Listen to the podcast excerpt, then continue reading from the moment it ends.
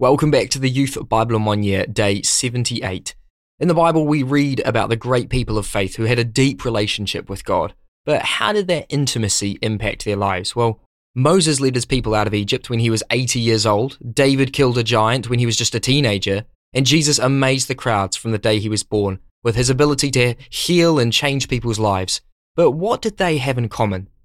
They were all completely dependent on God. They knew Him so well and could hear His voice clearly. And because of that, they could live confidently in obedience to Him. So, how do we gain this intimacy with God like the great people of faith in the Bible? The life and ministry of the American pastor John Wimber has had a great influence on my own life, our church, and many other churches around the world. He said, The ability to hear what God is saying, to see what God is doing, and to move in the realm of the miraculous comes as an individual develops the same intimacy with and dependence upon the Father as Jesus did. How did Jesus do what he did? The answer is found in his relationship with the Father.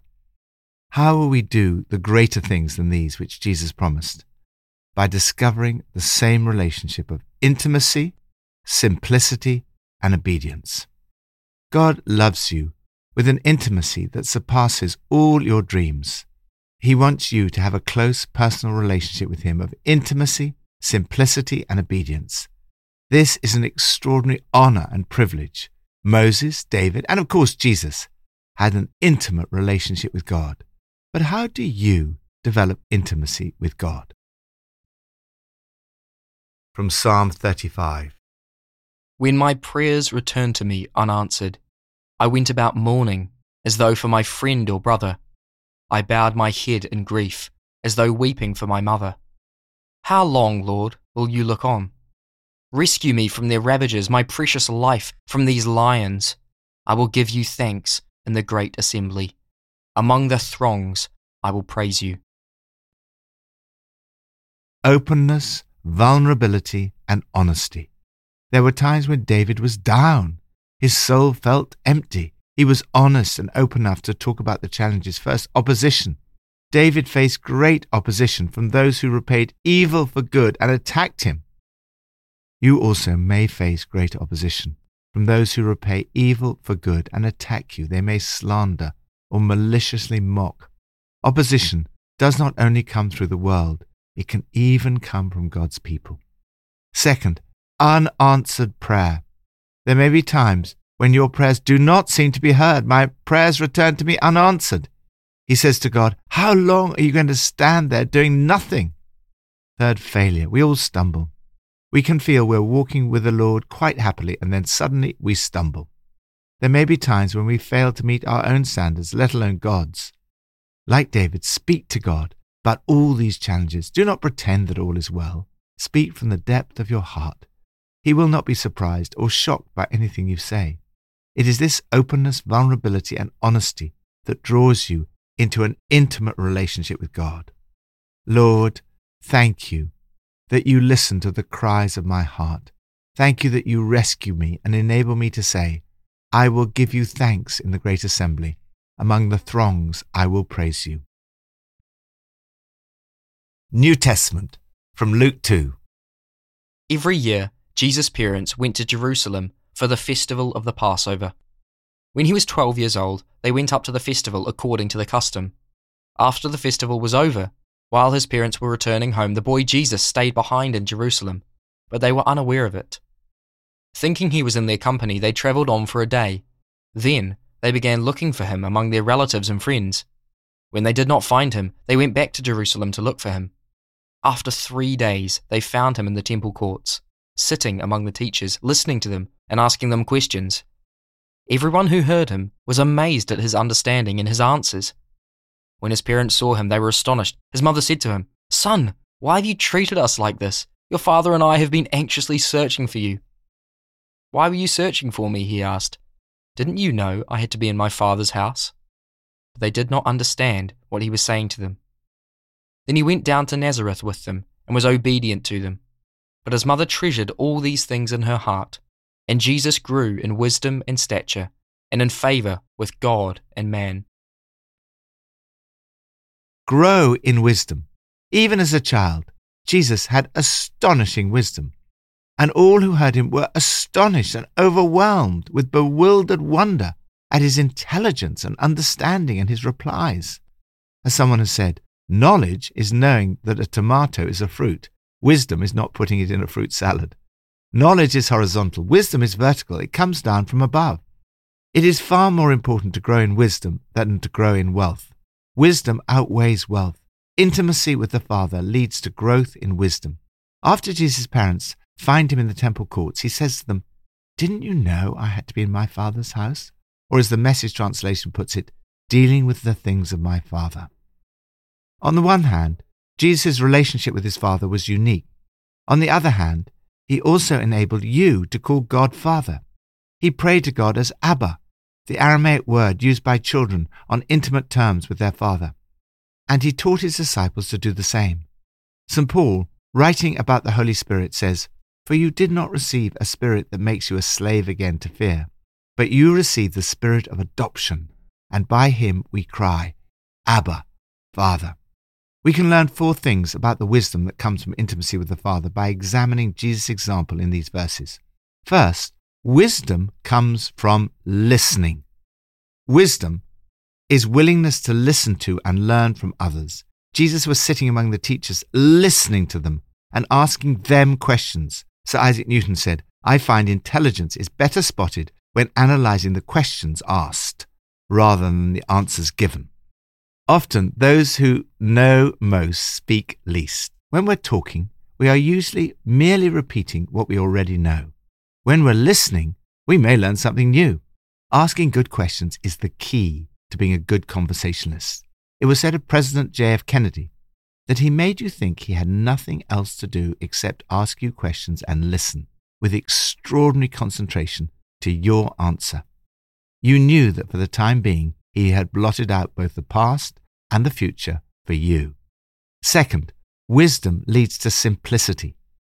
Wisdom brings clarity. Jesus knew where he should be and what he should do. He declared, Didn't you know I had to be in my Father's house? Knowledge leads us from the simple to the complex. Wisdom leads us from the complex to the simple. Third, wisdom is holistic. Wisdom is shown not only in what we say, but it also in how we live. Then he went down to Nazareth with them and was obedient to them.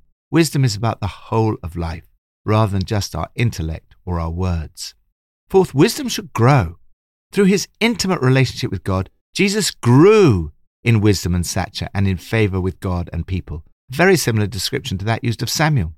Wisdom should grow as we get older. Not that Jesus' wisdom was flawed or imperfect, but it grew as he matured, as it should with us. This is a prayer we often pray for our children, that they would grow in wisdom and stature and in favor with God and people. Above all, Jesus' wisdom came from his intimate relationship with God. God was his Father. He knew he had to be in his Father's house, and his intimacy with his Father was the foundation of his wisdom. Father, thank you that you've given me the spirit of adoption by which I can cry, Abba, Father. Thank you that you call me into the same relationship of intimacy that Jesus had with you. Help me to grow in this relationship of intimacy, simplicity, and obedience. Through your Spirit, may I grow in wisdom and stature, in favor with God and people. Old Testament from Numbers 7 to 9. When Moses entered the tent of meeting to speak with the Lord, he heard the voice speaking to him from between the two cherubim above the atonement cover on the Ark of the Covenant law. In this way, the Lord spoke to him Stand still and listen. You cannot develop an intimate relationship with God without setting aside time to communicate with Him.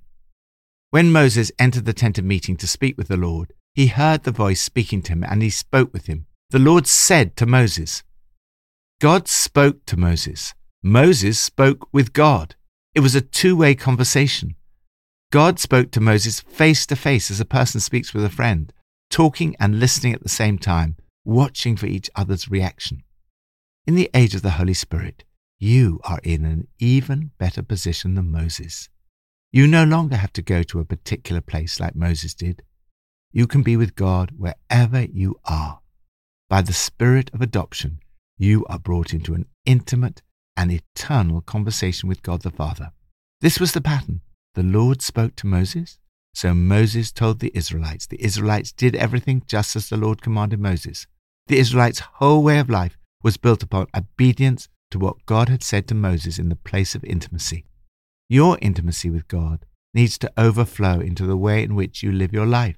Put into practice the things that God shows you in the place of intimacy. There are times when it is not always clear how God is guiding us. Again, Moses' example is a good one. When the people asked Moses a difficult question to which he did not know the answer, he replied, Wait until I find out what the Lord commands concerning you. If you don't know the right answer, it's wise to ask people to wait. This gives you time to pray and to find out from God the right way forward. Eugene Peterson translates, Give me some time. I'll find out what God says in your circumstances. The Amplified Bible says, Stand still, and I will hear what the Lord will command concerning you. In the busyness of life, stand still and listen to what God wants you to do. Lord, thank you that I can meet with you each day, speak with you, and listen to you. Help me to hear what you're saying to me and to live today in this relationship of intimacy, simplicity, and obedience. Pippa adds Looking at the Luke 2:43 passage, I've always wondered how Mary and Joseph managed to travel for a whole day before they noticed their son wasn't with them. Although I do have to confess that once we went out to supper with some friends, only to arrive at our destination to discover we didn't have one of our children. I felt rather embarrassed explaining this to our hosts, and also little anxious as to whether our child was safe and not too traumatized. I wonder if Mary and Joseph had the same discussion on the way back as we did as to whose fault it was. In both cases, thankfully, the children were safe. Jesus was in the temple talking with the religious leaders, and our child was watching the TV. After our prayers, why don't you take some time to listen to God and sit in His presence? Let's pray. Lord, thank you that I can have a relationship with you. I pray, come, Holy Spirit, now, that I would come into greater intimacy with you.